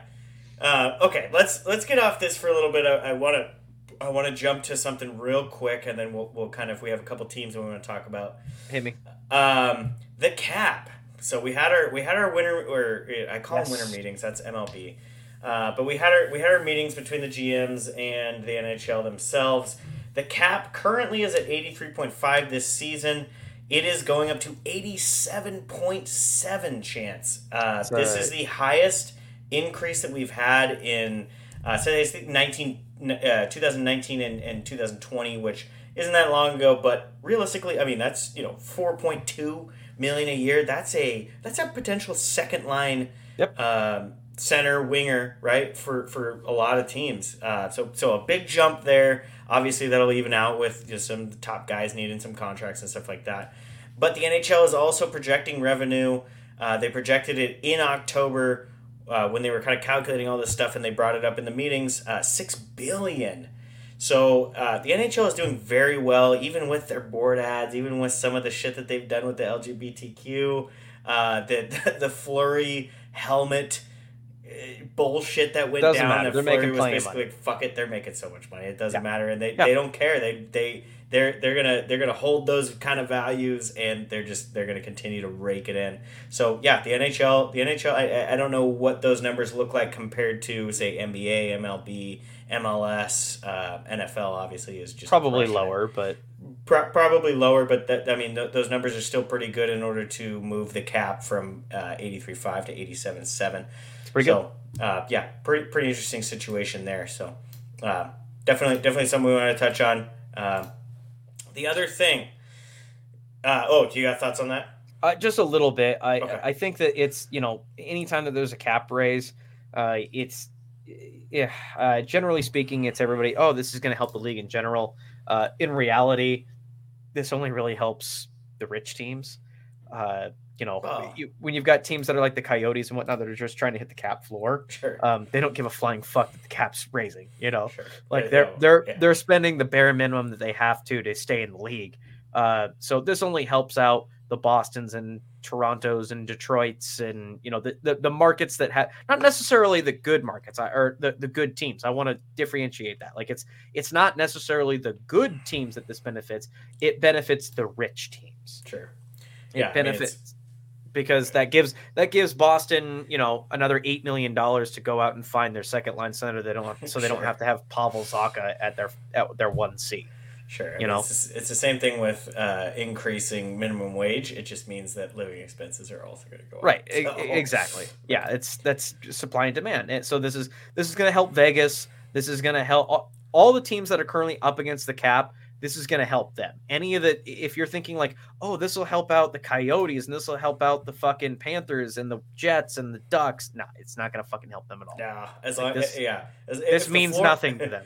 If the floor goes up, right? So if the cap goes up, right. The floor goes up, it actually hurts those teams. Right, so. Exactly. So you get ready for your team to sign another fucking plug to way too much money, you know? The Coyotes in a playoff position are probably not too happy with the Dumba signing. Corey Perry at what, $4 or $5 million? Going to the Yotes for sure. 100%. Yeah. So we already talked about in the last episode. This is the NHL. Corey Perry, and he didn't commit a crime. So Corey Perry is going to go through some 6 to 8 month course on some, you know, horseshit sensitivity training, get a certificate that says I'm rehabilitated, I'm a better person. He'll be 6 months sober, and everybody will forgive him and bring him back, and he'll be a Coyote next year. He's just watching PowerPoints for the next 6 months. Yeah, it's not. This is nothing. You know, whatever. It's good for him. Anyway. Good segue into kind of what I wanted to talk about next. There's been a little bit of speculation, and we've done this before, Chance. Mm-hmm. The Arizona Coyotes, not only are they a fucking wagon right now, which their PR social media team is absolutely fucking running with, and I love that. There is a lot of steam behind a potential spot for their new arena. I'm going on record right now. I am fully supporting the Coyotes. They are now my third favorite team. You got to get a jersey, dude. I have one. I have one of the OG Jeremy Roenick Yotes Kachina jerseys. Oh, that's fucking sick. It is pretty sick. All right, I'll start wearing it. It's full gear and your Kachina jersey next. This is just one of those teams. Like, you have to be like, even if you are a Yotes fan, if you don't care about them at all. Yes, we've all been there. You and I have sat here and made fun of the Yotes and how pathetic the franchise is, and they're going through all this terrible stuff. Now it's the redemption tour. Now it's 100%. For them. Like it's they're embracing the fact that they're at ASU. By the way, I need to get to a game to there before they leave ASU, because it's never happening again. This will never happen again where an NHL team is playing at that kind of arena. I need to get there and experience what this is. I'll be down there next weekend. It's got to be electric. It's got to be absolutely fucking cool. But it's a dude got his fucking finger bit off, dude. Who? This was last year. Some dude got into a fucking scrap in the stands at Mullet Arena, got his fucking finger bit off. You ever heard that? That's fucking electric. I fucking love crazy. That. Hell yeah. So that's the kind of energy that I'm expecting when I go to ASU. Yeah, 100%. Can you imagine playoff hockey at that fucking arena? Oh, it'd be so sick. Someone's going to die. Like, it's just not, it's, that's going to be rowdy as fuck on ASU. To sell more tickets, they're just hanging people from the fucking rafters. They just got them suspended. You just fucking, pull them up for a beer and then drop them back down. Dude, that's going to be so fucking, depending on who they play in the playoffs too. Like, you've just got like, there's going to be fights and, it's going to be a nightmare. It's going to be a fucking blast, dude. Oh, that I would absolutely fucking love. A good way, a nightmare in a good way. But no, they're becoming a story now where you just kind of want them to succeed because, the NHL has bailed them out time and time again. But let's be honest, if it wasn't for the grassroots movement that wants hockey to be in the desert, it wouldn't be there. Like, the NHL, as we talked time and time again on this fucking show, the NHL cares about money. And if there wasn't a fan base there that was committed to the Yotes and wanted to see hockey in the desert, the NHL would fucking move on. If they're like, the TV market doesn't give a flying fuck, we're not going to sell any tickets, even if they're good. Well, they did it with Atlanta. They put a team in Atlanta and they let them move because they weren't good and you couldn't get the fan base. Here, this team has been bad for quite a while. They've ran into probably the second most horrible things right next to Ottawa. Sure. In terms of bad shit. You could argue worse than Ottawa. I would accept that argument. This is an exciting young team. They've got a lot of things to be happy about. And if you bring playoff hockey to ASU, all it does is just continue to bring the game to an area where many traditionalist hockey fans would be like, hockey doesn't belong. And that's where me and the traditional hockey fans definitely differ. Is I think hockey, if we could put a fucking successful team in Mexico City, let's fucking do it. Yeah. And it's, I mean, Connor, one or two words for you. Connor Ingram. I talked about this kid before the season started. I told you the Coyotes were going to be. We do Antonio Banderas. I told you the Coyotes are going to be hard to play against. I told you they really liked Connor Ingram, right? Yep. I only saw him for about 10 games last. I think everybody only saw him for about 10 games last year. Tell me a little more about Connor Ingram. Like was he through the system? Yeah, through the system, AHL kid, just, you know, put up some good games in Tucson, but who else did they have, right? Sure. Vamelka, you know, they knew from the start, right? Armstrong knew from the start he wasn't going to be the end-all, be-all, right? Who else do we have? They moved on from Adin Hill, right? They felt pretty decent about Connor Ingram to the point where they brought him up a couple times last year and let him play some games, and he made some big saves, right? So what you're looking for from a young goalie is, and let me tell you about goalies, Chance. Uh-huh. What you're looking for from goalies, and we've talked about this before, is can you make a big save in a timely manner, right? Your team fucks up, when they need you to make it. If you get scored on, and it's definitely still not your fault, but you need to make that save anyway. Like, it's breakaway. Like, you and I are pretty much in the consensus of, like, if you allow a breakaway and they score, it's not the goalie's fault. Like, you shouldn't be allowing breakaways. Right. But you still want them to make that game-breaking save. Or that game-saving save. Exactly. You want to see from your tendy, right, especially a younger guy with a younger team, you want to see these saves where it's like, we left him out to dry, and he just kept us in this fucking game. Yep. And I think that's what Ingram has been able to do, and now this team is just fucking rallying with him. Yep. And what did he win? He won, like, 10D of the month or something. Like, he had a fucking sick something stats. Like, I mean, he just the kid is fucking good. He's completely taken over that role. When was the last time a goalie on the Yotes had an above 900 save percentage? Brizgalov, probably. Right, like Brizzy or fucking Mike Smith back in the heyday. It's just game. It's just game. You have to love game. Why you be so serious? It's just game. Yeah, don't take so seriously. The kid is filthy, and the team is basically like, dude, we've seen him make some of these saves that just are, you know, energizing. Right, they're just their energy saves. It's just not something you get from the Kraken attendees. I digress, but. So he's just crushing it, and this team just walked through. And I think it's funny because the social media team of the Coyotes basically was like, "Yeah, we beat Vegas, we beat Colorado, we beat Tampa, we beat Washington, we beat St. Louis, right? Like we beat the last five Cup guys. That's not nothing. I love it. That's not nothing. I love it. I think it's fucking awesome. They just leaned into it. It's not something, but it's not nothing. Sure." You know what I mean? Like, at the end of the day, it's 5 wins on the road. And that's a pretty impressive streak. In this NHL, even the worst team can beat the best team on any given night. Like, sure, it happens. But the worst team in that sequence is probably Washington, mm-hmm. and they're still not terrible, right? So like, it's not like Columbus was the last. It's not like Columbus had won the fucking had won it recently, and they just waxed Columbus. Yeah, but the Caps are pretty bad.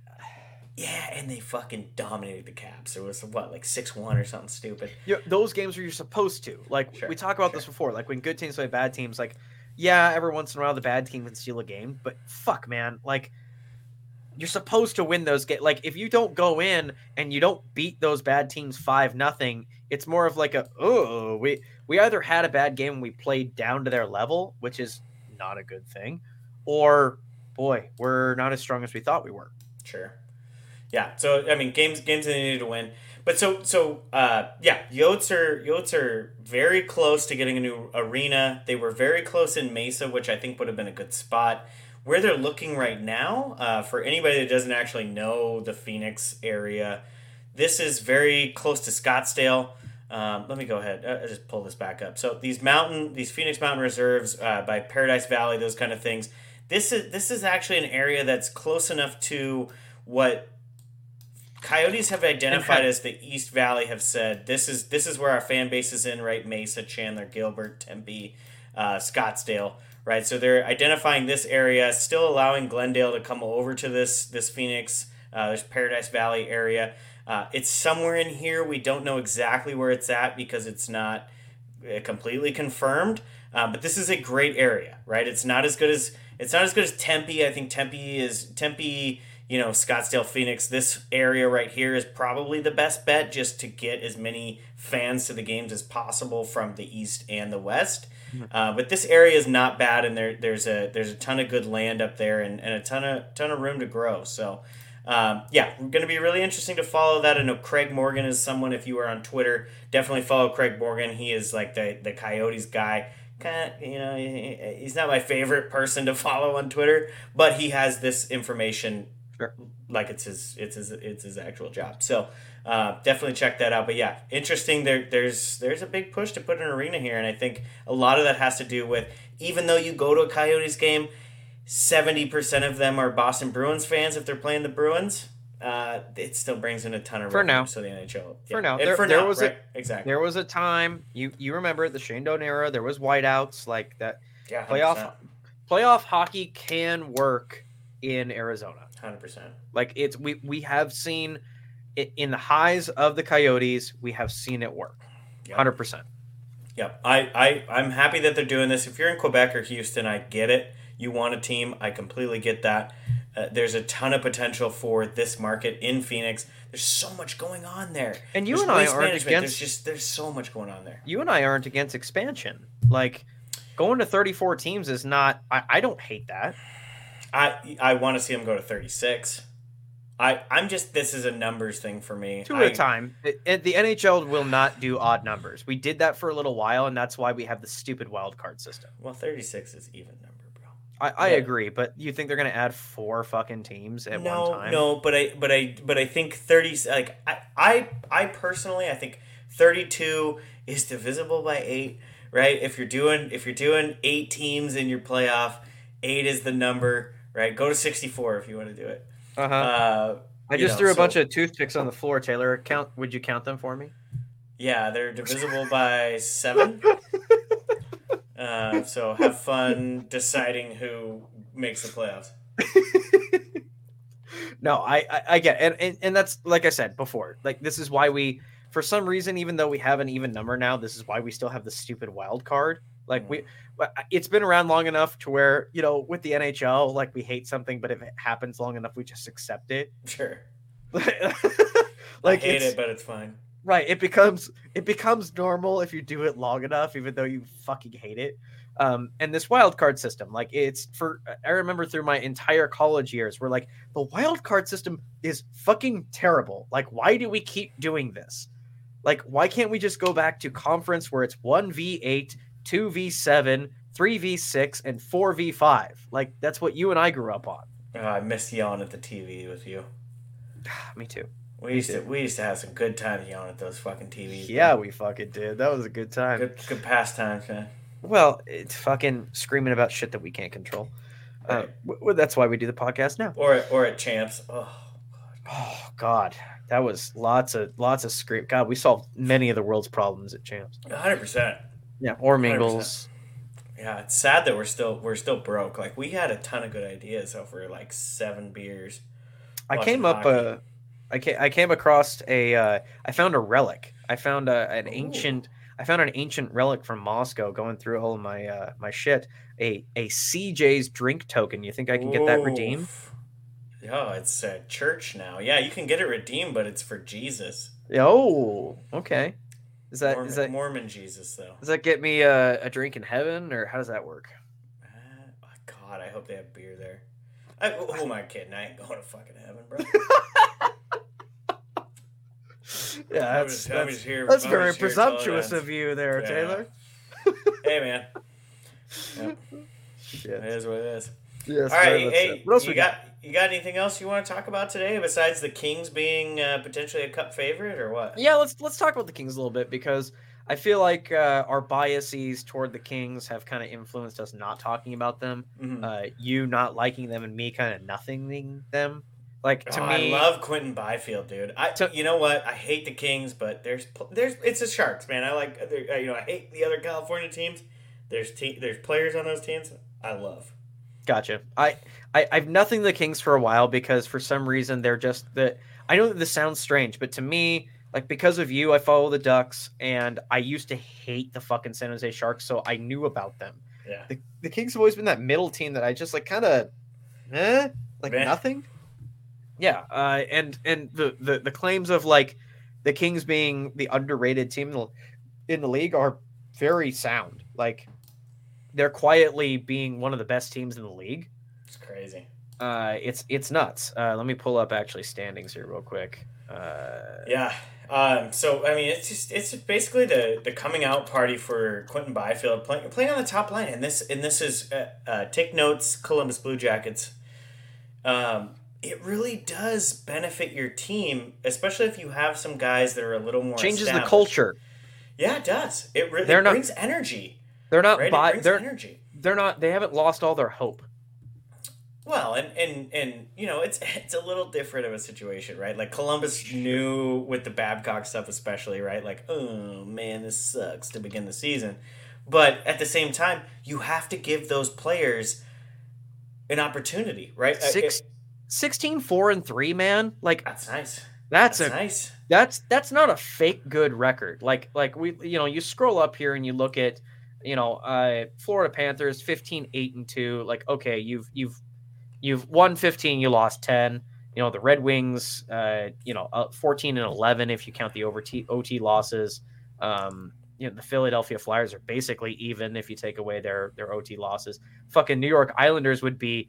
I love that the Islanders are limped into the Metro with an 11-7-7 record. So like, funny. They're technically tonight too. They're technically a losing team. Like, they technically have lost more games than they've won, yet they're in the fucking playoffs above teams that have winning records. What would you say, when the season started, what was that team's strength? What were we talking about? The Islanders? Yeah, what was the Islanders' like strength? What were they bringing to the table? Sorokin. Yes, the Tendies, right? Yeah. And the Tendies have been subpar, which is just bizarre for that team. You just... It's the thing. That's the thing. We could. There's no way. But they're not playing well. Like they're losing games. Exactly. It's like just, it's crazy. That's the thing. Like, and it's like looking at the Islanders right now. This is. I mean, Gary Bettman doesn't give a fuck about what we say on this podcast. But like looking at the standings, this is Gary Bettman's one of his worst nightmares in the sense that somebody is making a mockery of his loser point. Like it's supposed to be like a like you've got. You know, you're going to have wins and losses, and then you'll have, like, you know, 3 or 4 OT losses. Dallas does this every year, dude. What are you talking about? This is the Dallas and Columbus loser point. The John Tortorella Columbus Blue Jackets made this a fucking, like, it was a thing. Like, they cared more about OT losses than losses or wins. Right. You know? And the Islanders are now, they're technically, like, this should be an 11-14 team in my book. I hate the loser point so fucking much. It just doesn't make sense to me. You're so angry. It's counterproductive to what our sport is. So, like, to give an example and to not get completely off fucking topic, but the NBA just had that, like, in-season tournament. Uh-huh. And they're like, oh, well, this worked really well for the NBA. Let's implement it in the NHL.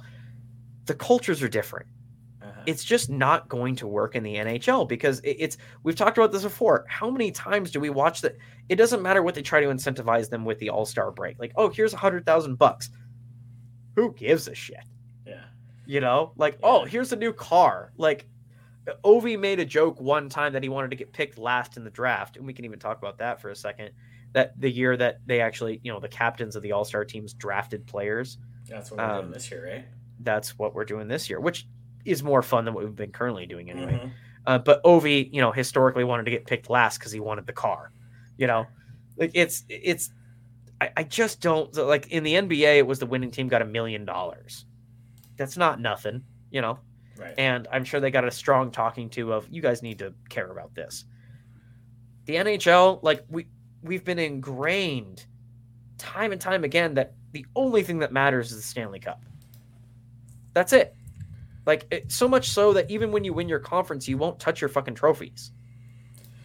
Yeah, I think so. I think the in-season tournament. You know what? I don't hate it. Let me preface it. It's with not that. Okay. It's not going to go over. We'll put it that way. No. But here's what it's doing for the NBA. Middle of the season, boring as fuck. Right. Breaks it up. Yes. It's and not just saying the NBA, because I think the NBA. I think basketball is boring as fuck anyway. It is. But I think what it's doing is breaking up the season to where.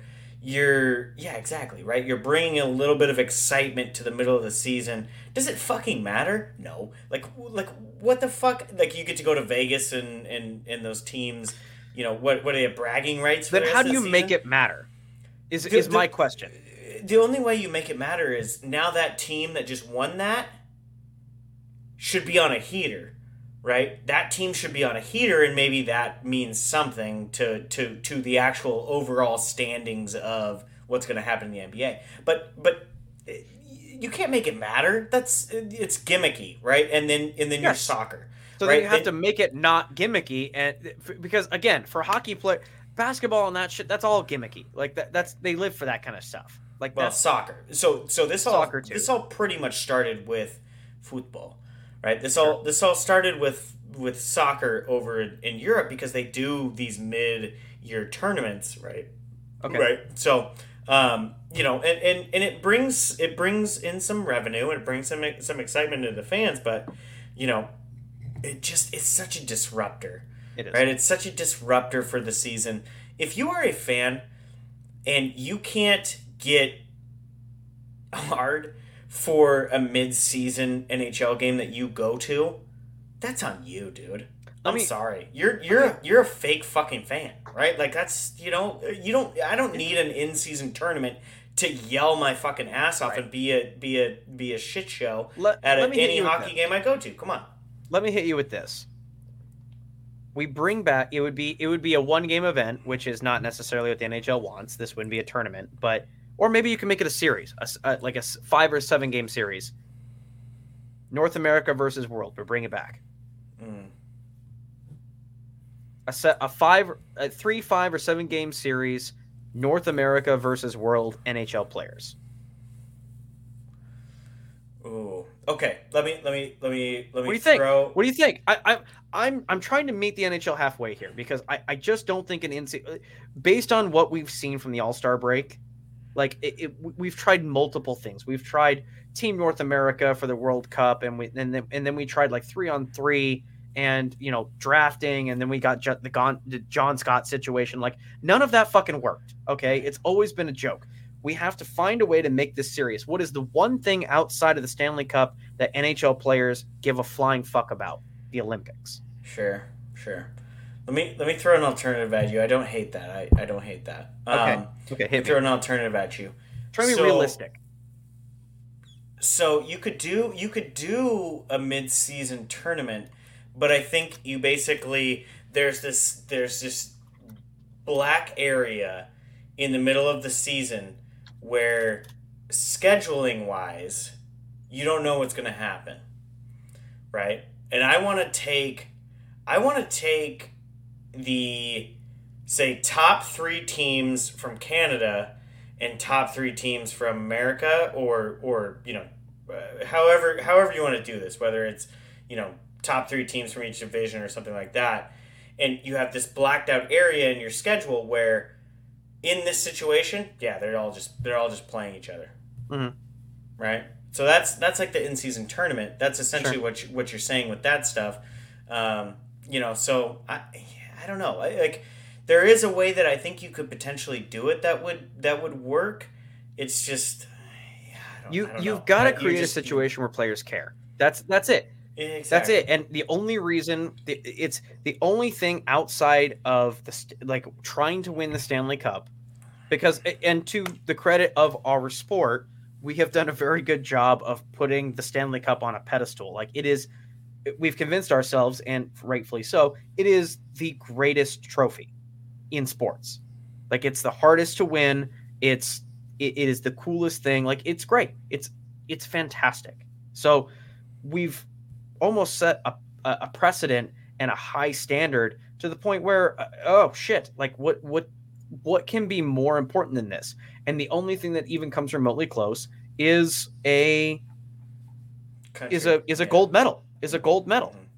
in the Olympics. So that's the only thing that comes close. So how do you replicate that?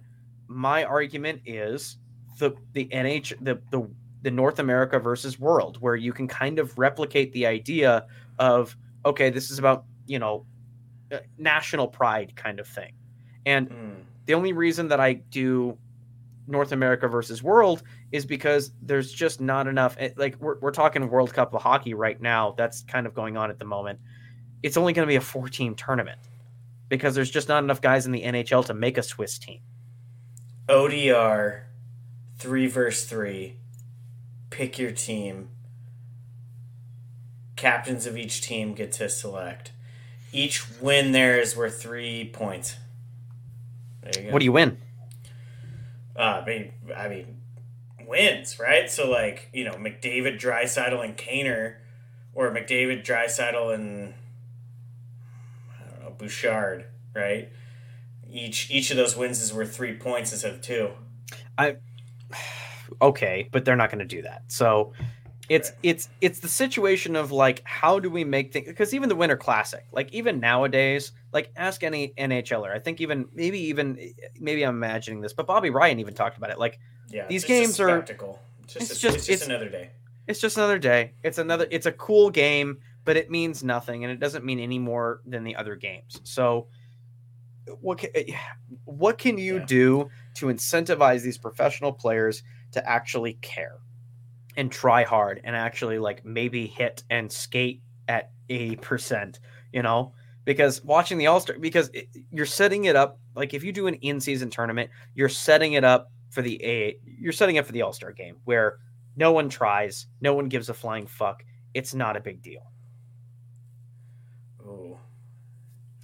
That's the question. Like, and I'm saying that's why I pitch North America versus world, is because it's as close as you can get to the Olympics without being the Olympics. So golf kind of does this, right? They do like a Europe versus the US, right? Okay. But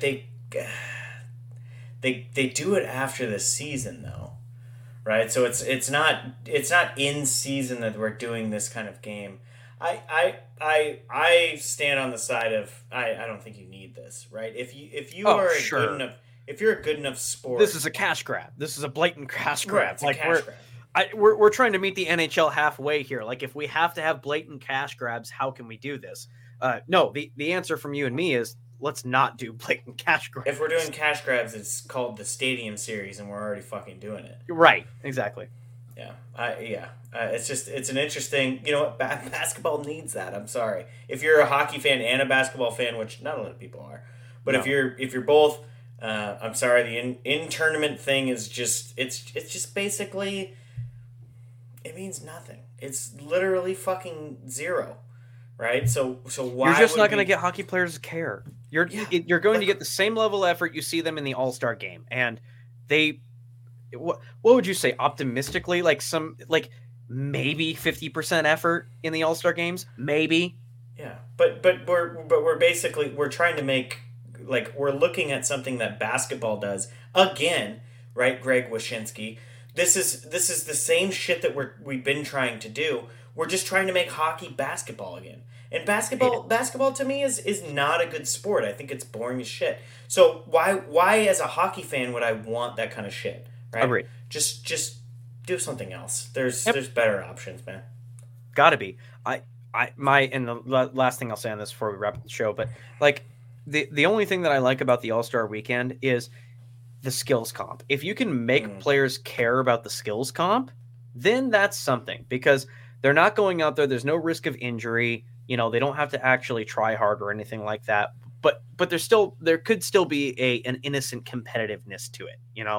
Like, But in order to do that, you actually have to invite the best to it. Like, and I know that this is a Red Wings homer thing, but like for years, Dylan Larkin as a rookie held the All-Star game speed record, but he only got invited the first year. So even though he held the record and was trying to hold on to that, he wasn't invited back to the All-Star game for multiple years, which to me makes no fucking sense. Like, anybody who has a record should be invited back to hold the record. Dylan Larkin has to beat me around the rink in a skating competition by more than 10 seconds, or he loses 5 of his points on the season. So, one, I like this. Two, I actually think you could give him... If I didn't think that your ankle would give out on the first turn, I think you could actually give him a run for his money on that. Like, if you gave him a 10-second head start and he had to beat you by 10 seconds, I think you could keep it close, but I don't know if your body could last up. You skating at full speed around... When was the last time that you skated full speed around the rink in a circle? It's been years. Honestly, it's been years since I've... I mean, you brought up that, like, not even in a full circle, right? Like, I haven't skated full speed. Like, I've played tournaments in men's league since the last time that I was actually fast, and I could easily injure myself at any of those situations. The spirit is willing. I know that you, like, your mind... In the brain, in my brain, I could compete with him, but no way my fucking hips... You said ankles, but my hips, dude, my hips would give out. Fucking, you cross over behind the net, and you're just fucking going into the boards.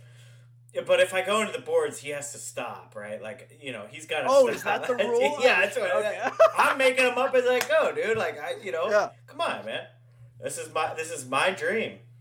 Fuck. Okay, maybe you and Ryan Reeves could race around the ring. But he can't throw any punches. I could probably beat Ryan Reeves. You think so? Yeah, I think I could probably beat him. Ryan Reeves is slow, dude. Listen, man, Ryan Reeves is only good for one thing. I don't think you can beat him at that. Like, even if you were like, could you score more goals than Ryan Reeves? Like, there's a possibility, you know? Well, like, it's not zero, okay? Like, he probably still has the edge, but it's not zero.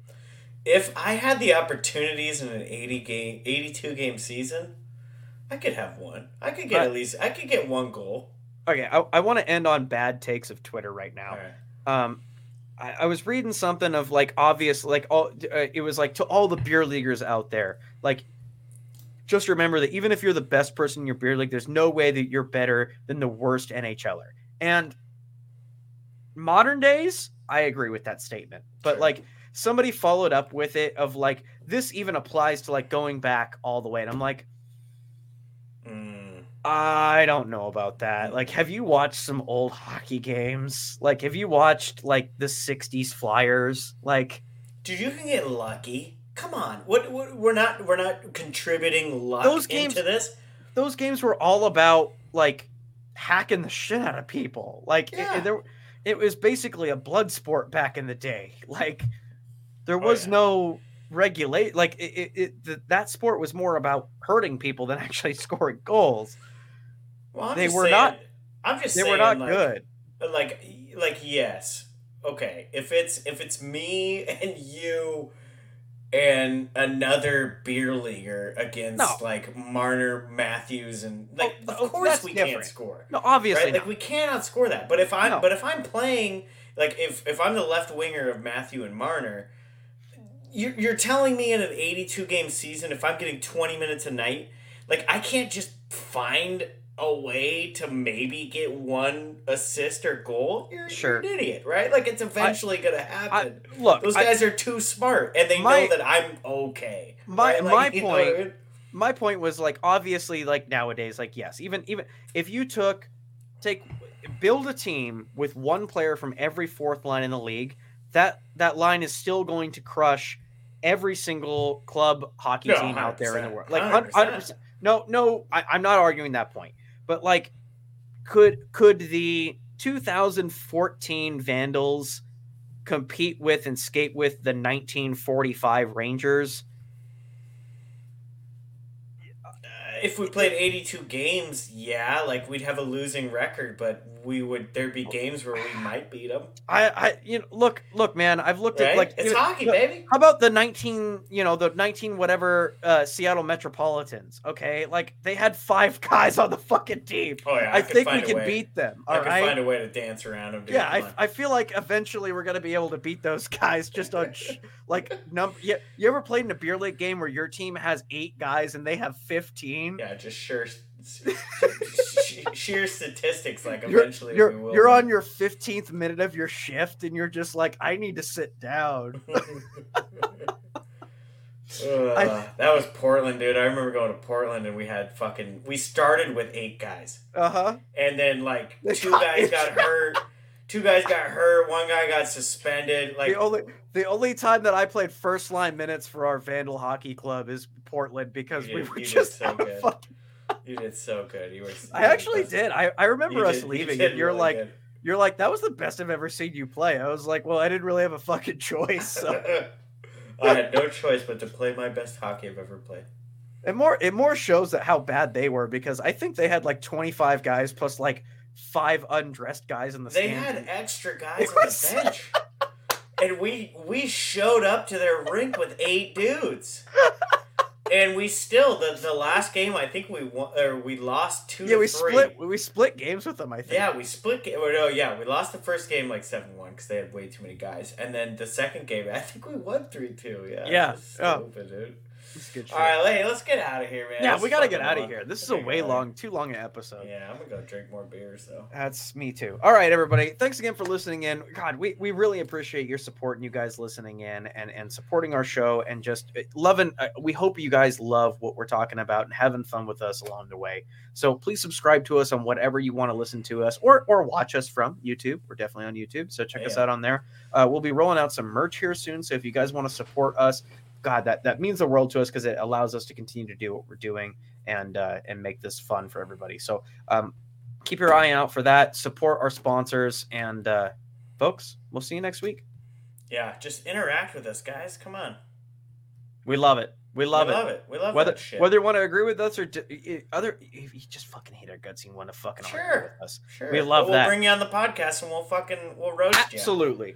Absolutely. Yeah, we'll bring on the pie. I ain't afraid. We'll dust your ass. Definitely. And if you've made it this far into the show, keep an eye out for next week's episode where we bring on a hockey legend. We'll bring that out a little more later. But this guy was another Ducks guy, dude. We're Ducks buddies. This guy, I owe who I was as a hockey player to this guy. So, I'm definitely going to be excited to bring this guy on the show. Let's go. Cool. All right, everybody. See you later. Next week.